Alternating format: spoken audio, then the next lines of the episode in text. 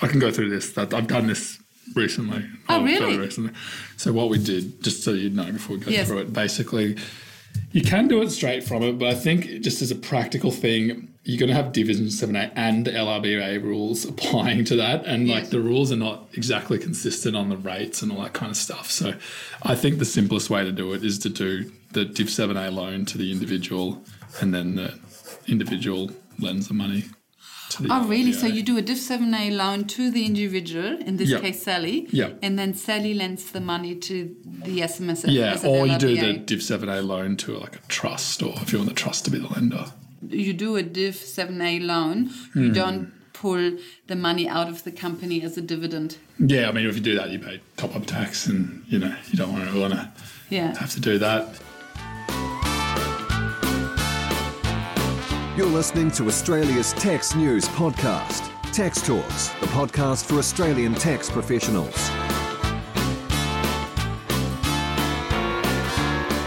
Welcome to episode 188 of Tax Talks. This is Heidi Robson, and thank you to Class for sponsoring this episode. As you know, most big banks by now have pulled out of the LRBA market. There are still some second tier lenders who provide LRBAs, but the majority of new LRBAs now come from related parties. And the cash for these related party LRBAs often sit in bucket companies. So the question is how do you get the cash out of the bucket company into the SMSF without triggering a Division 7A issue? That is the question I asked Andrew Henshaw of Velocity Legal in Sydney.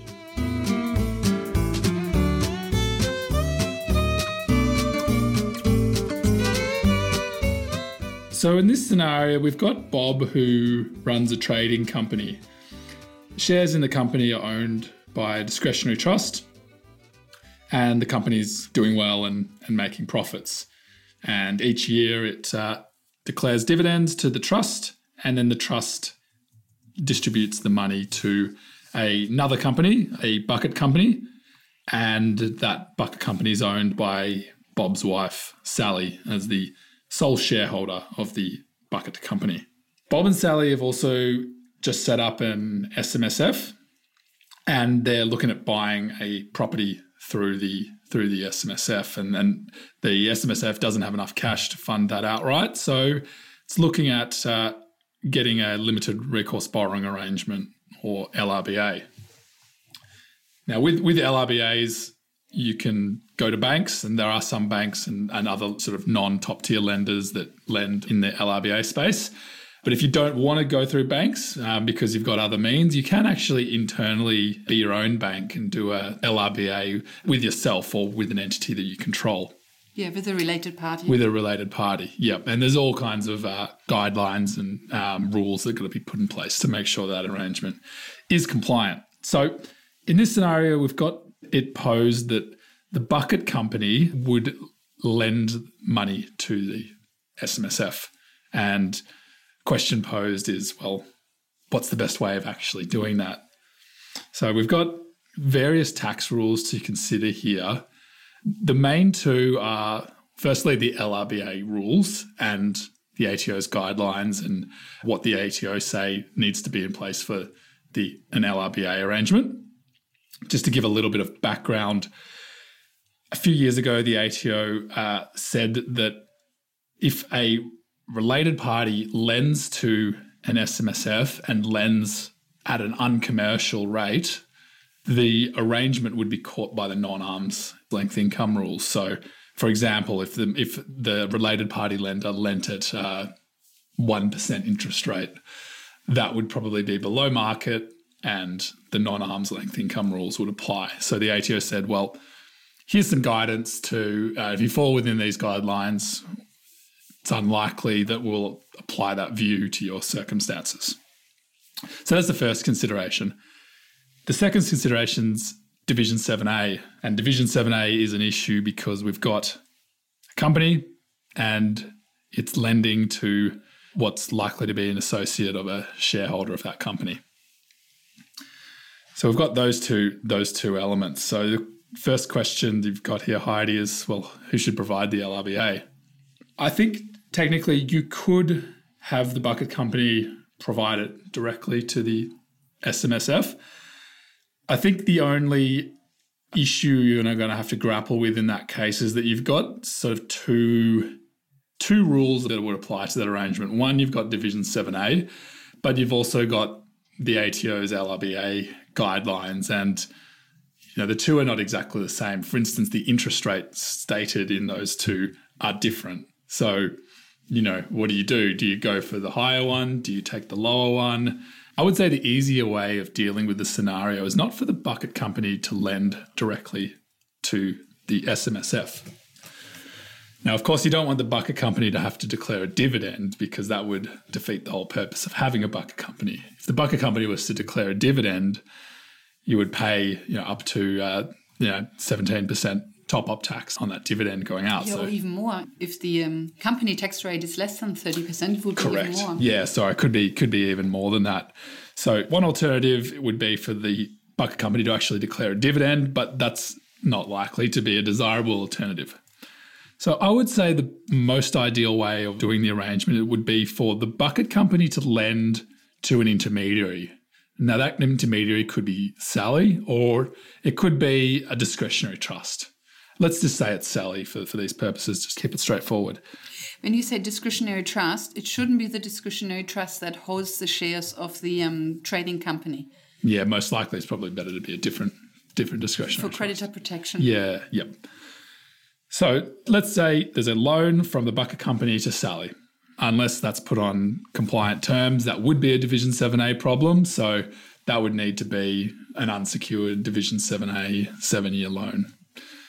Put loan agreement in place. That arrangement's very well understood. And yep, you've got a seven year loan there.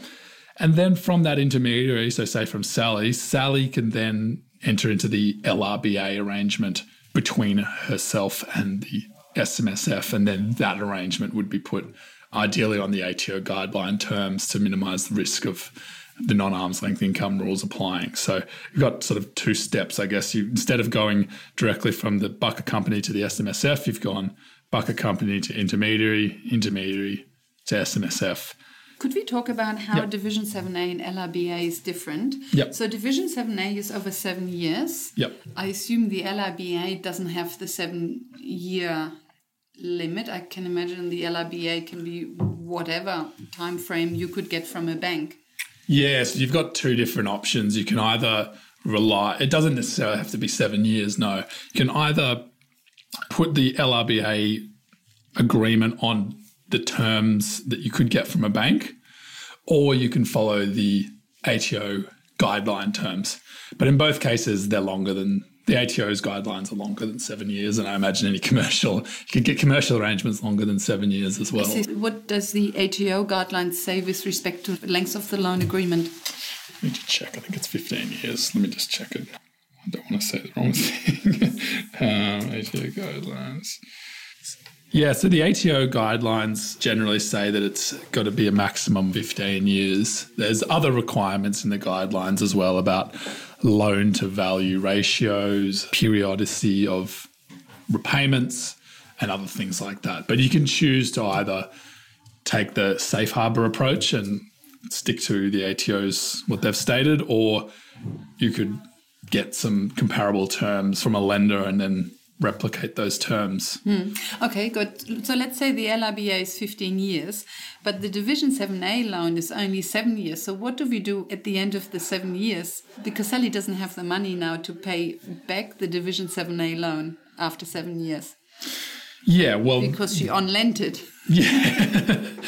yeah, that's a good that's a good question. I mean, doing an arrangement where there's a mismatch of timing for payments, you'd have to consider, you know, whether it should just be on seven year term as well, whether there's going to be other income coming through the group to fund it. Yeah, that's a good point. So your time frame is basically seven years. The SMSF need to be able to cover the entire loan within seven years through contributions or through investment gains. Yeah, well, you'd need to structure the arrangement so that you're comfortable that you can meet your Division 7A requirements because Yeah. there's no point structuring an arrangement where you're not going to get enough to meet the minimum interest and principal repayments required under Division 7A, whether from that SMSF loan agreement or from there might be other sources of income, so they might be happy to have a mismatch. Yeah, you're right. Yeah. Sally might have other income that she then can use to slowly repay the Division 7A loan. Yeah, correct. So that's the loan period. And Hmm. what about the interest rates? First, for Division 7A, how do we actually set the interest rate?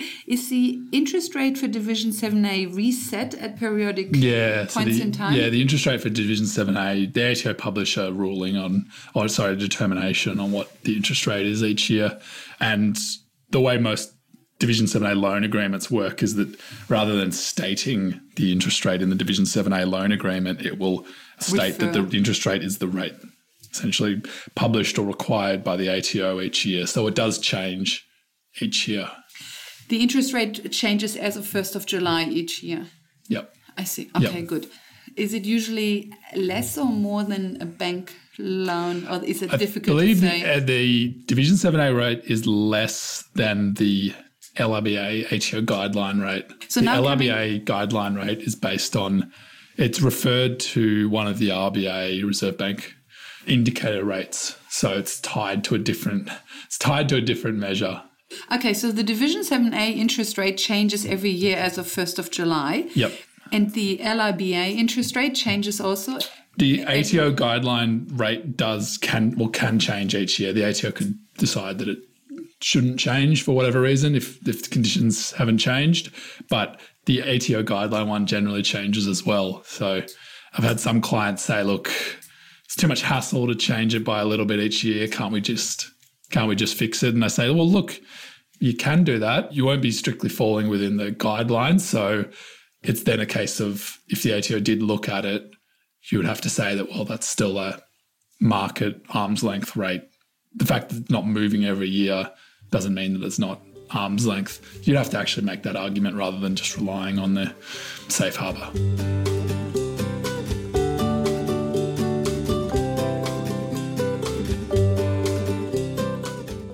The Division 7A interest rate is set.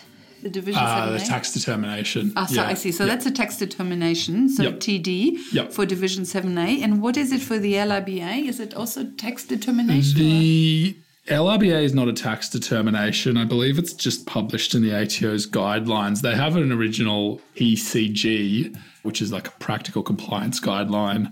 Then they publish material. I don't think it's a tax determination, though. They do publish material to say what the new rate should be. I see. Okay. And the tax determination for the Division 7A does change every year as of 1st Yeah, of July. yeah. But the guideline Yeah. For the LRBA might change, but it also might not change. Yeah, the difference between the two is that the Division 7A one is given statutory effect through the provisions of Division 7A plus the tax determination regime, so that it's very mechanical and that's the rate. With the LRBA ones, it's got to be borne in mind that these are guidelines published by the ATO. They don't have the same force of law. So there is a difference there, and that's why they're sort of Yeah. published in different forms. And the guideline for the LRBA doesn't necessarily change every year. Yeah. You know, if you're trying to marry up those two concepts, it can be a bit challenging to have a loan directly from the bucket company to an SMSF where you've got to deal with both Division 7A and the LRBA rules. I think it's far simpler to put a step in between. So one step you deal with Division 7A and the other step you deal with the LRBA and the ATO guidelines. To summarize, Hmm. in this scenario, Sally takes a Division 7A loan from the bucket company and then makes an LRBA to the SMSF. Yes.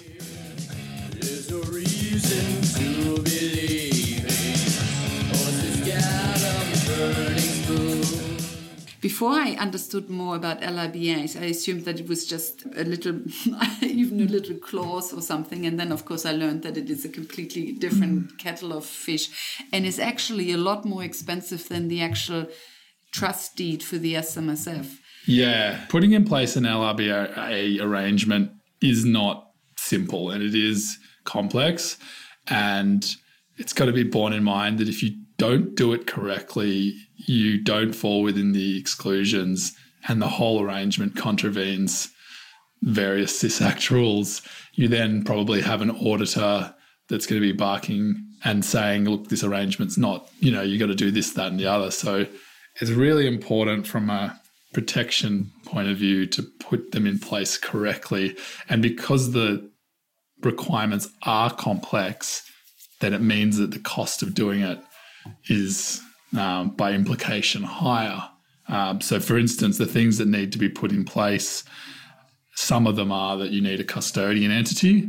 So it can't be the trustee of this self-managed super fund acquiring the asset. And Has to- that's probably an easy mistake to make. Yep. I can imagine that uh, some accountants by accident get the um, corporate trustee of the SMSF to buy Hmm. the uh, property. Yeah. So one cost will be setting up that custodian entity and then making sure that from the conveyance and the property purchase perspective, the custodian entity is listed there as the acquirer, not you know the members or this or the SMSF, so the trustee of the SMSF.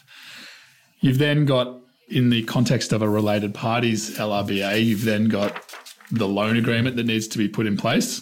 And that needs to be a special loan agreement that ensures that the only recourse that the lender has in respect of the, the borrowing arrangement is to that particular asset. So, hence the limited recourse nature, which means that, in other words, if the SMSF cannot pay defaults on its obligations, the only remedy for the lending entity is to take action in respect of that property.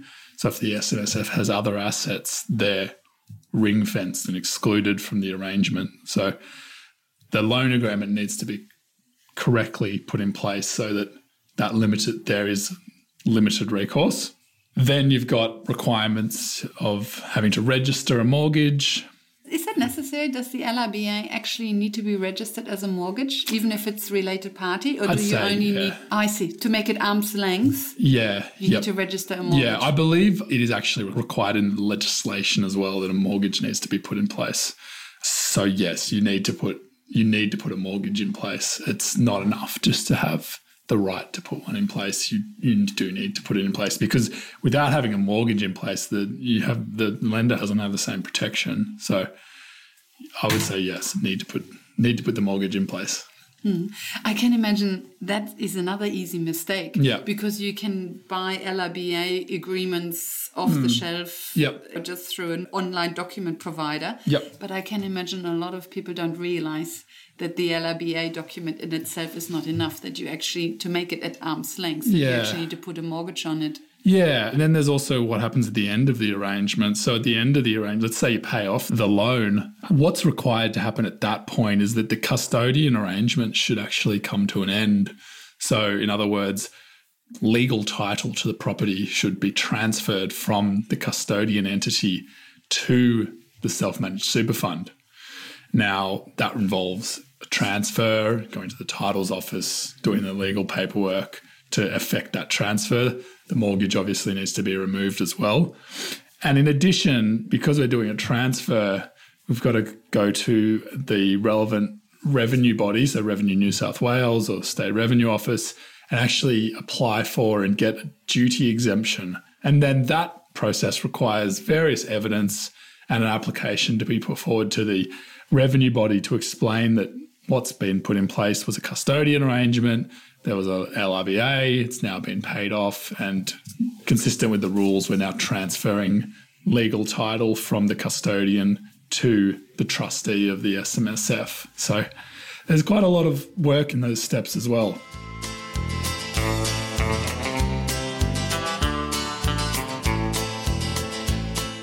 There are a lot of off the shelf documents on the market. My gut feeling is that some things are quite straightforward and hence you probably can just use off the shelf document. But then that the issue is that you need to know where that is no longer good enough and you need to look at proper custom Yeah. made And al- documents. And I yeah. can imagine that setting up the SMSF corporate trustee probably is okay to do off the shelf. Hmm. Setting up the custodian company is probably okay to just uh, have an accountant, etc., do it.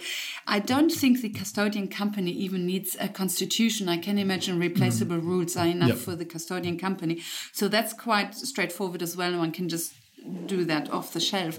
But I can imagine where it gets tricky and where you really need to spend more money to make it watertight is the Division 7A loan agreement and then the LRB agreement to make sure those two agreements really lock properly and that you don't leave Yeah. gaps that can unravel the whole thing. Completely. And I guess the other danger is if you're using just off the shelf documents for everything and you don't have a full comprehension of what's actually required under the law because there's various products out there and you might not actually pick the right one or there's something specific to your circumstances which means that that's not applicable or relevant. So yeah some of those more administrative steps like setting up the trustee so the custodian entity of course you can do that off the shelf. But yes some of the more nuanced steps I think it's uh, appropriate to get advice, and it'd be quite dangerous doing those arrangements without getting that advice.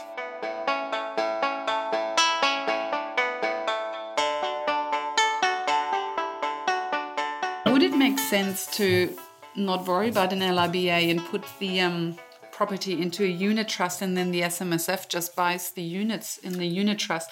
Yes, it's a good question. We're talking about the LRBA rules, and the LRBA rules come about because there's a restriction on an SMSF borrowing. There's also restrictions on a unit trust or a company that's owned and controlled by an SMSF borrowing. So, for example, if an SMSF owns 100% of the units in a unit trust, there's rules that say that that unit trust cannot borrow at all. Can't borrow even on a limited recourse basis. It just cannot borrow at all. But those rules only apply where the SMSF in question actually controls the unit trust or company. If we had some slightly different circumstances where we had, say, instead of just Bob, we had Bob and his two business partners who are unrelated, and they wanted to essentially buy one third each of the property, they could set up a unit trust, and then the unit trust could be owned one third, one third, one third by their respective SMSFs. Now, Bob's SMSF, for instance, would not control that unit trust because he's only got one third. Can't force the others. He's not related to the other two parties. They're not associates under the definition in the Income Tax Act. That unit trust doesn't have any borrowing restrictions. It can borrow just like any other entity can. So it doesn't need to be a limited recourse borrowing arrangement. And there's no prohibition on that entity actually borrowing. So that can be another solution where you've actually got multiple business partners wanting to do the operation jointly. So you need at least two and preferably three. Yeah, because with two, they're still possible. I mean, you're Yeah, you're on a wafer thin edge of the fence on Yes. whether you control it or not. So it can be a little bit, it can be done with two, but it's better if there's more than two. Hmm. So if Bob is alone, then the unit trust is no way around the need for an LRBA. No. But if Bob has two business partners, then the unit trust makes sense because then Yeah. the rules are a lot less strict. Yeah, then you don't even need to worry about the LRBA rules at all, which would make things simpler. And in the fact scenario you, you gave, then in that case, the bucket company could just lend directly to that trust. And uh, that might not even need to be on Division 7A terms because that trust probably not an associate of the shareholder. So it makes things much more simple. about Jesus,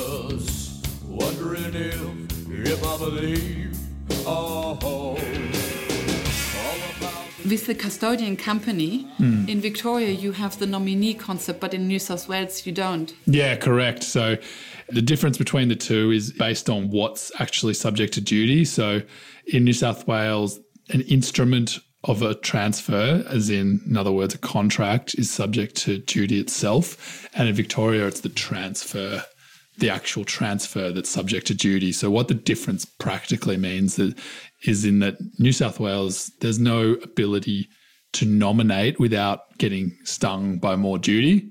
So, in other words, in the example of Bob, Bob's arrangement, the custodian needs to be set up and in place so it can be the name on the contract of sale and sign the contract. The situation is different in Victoria, where the name on the contract could be Bob personally.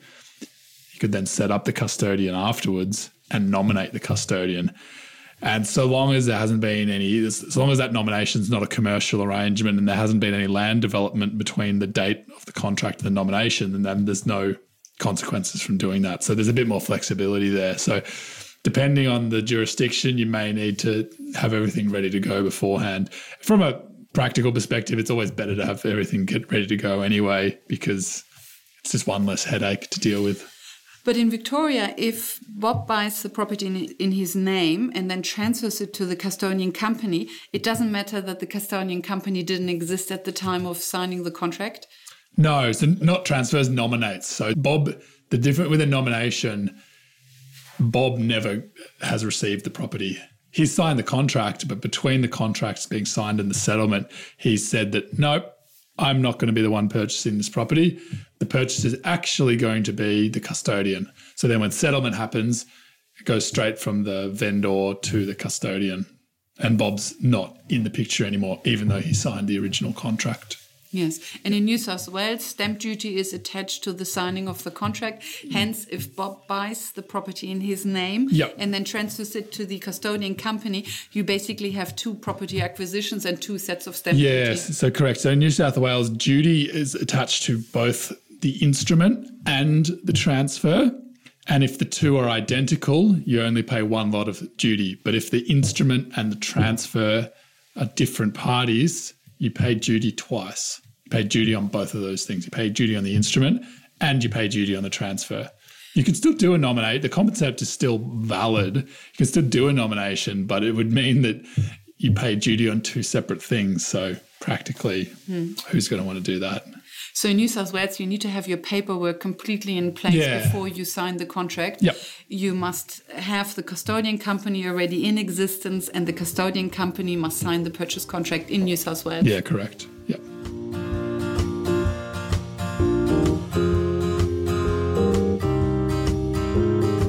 Welcome back. So the terms and conditions for a Division 7A loan agreement and an LRBA agreement are different if you want to comply with the safe harbor rules and the uh, Division 7A legislation. And so to comply with each set of rules, you separate the two. You make two agreements rather than one. And you do that by putting an individual or trust or something else between the bucket company and the SMSF. And so then the bucket company doesn't give a Division 7A loan directly to the SMSF, but rather to another entity who then on lends the cash to the SMSF in the form of an LRBA. In the next episode, episode 189, Andrew Henshaw will talk about tax effective structuring. Until then, thank you for listening and thank you to class for their support. Bye for now and see you on the next episode.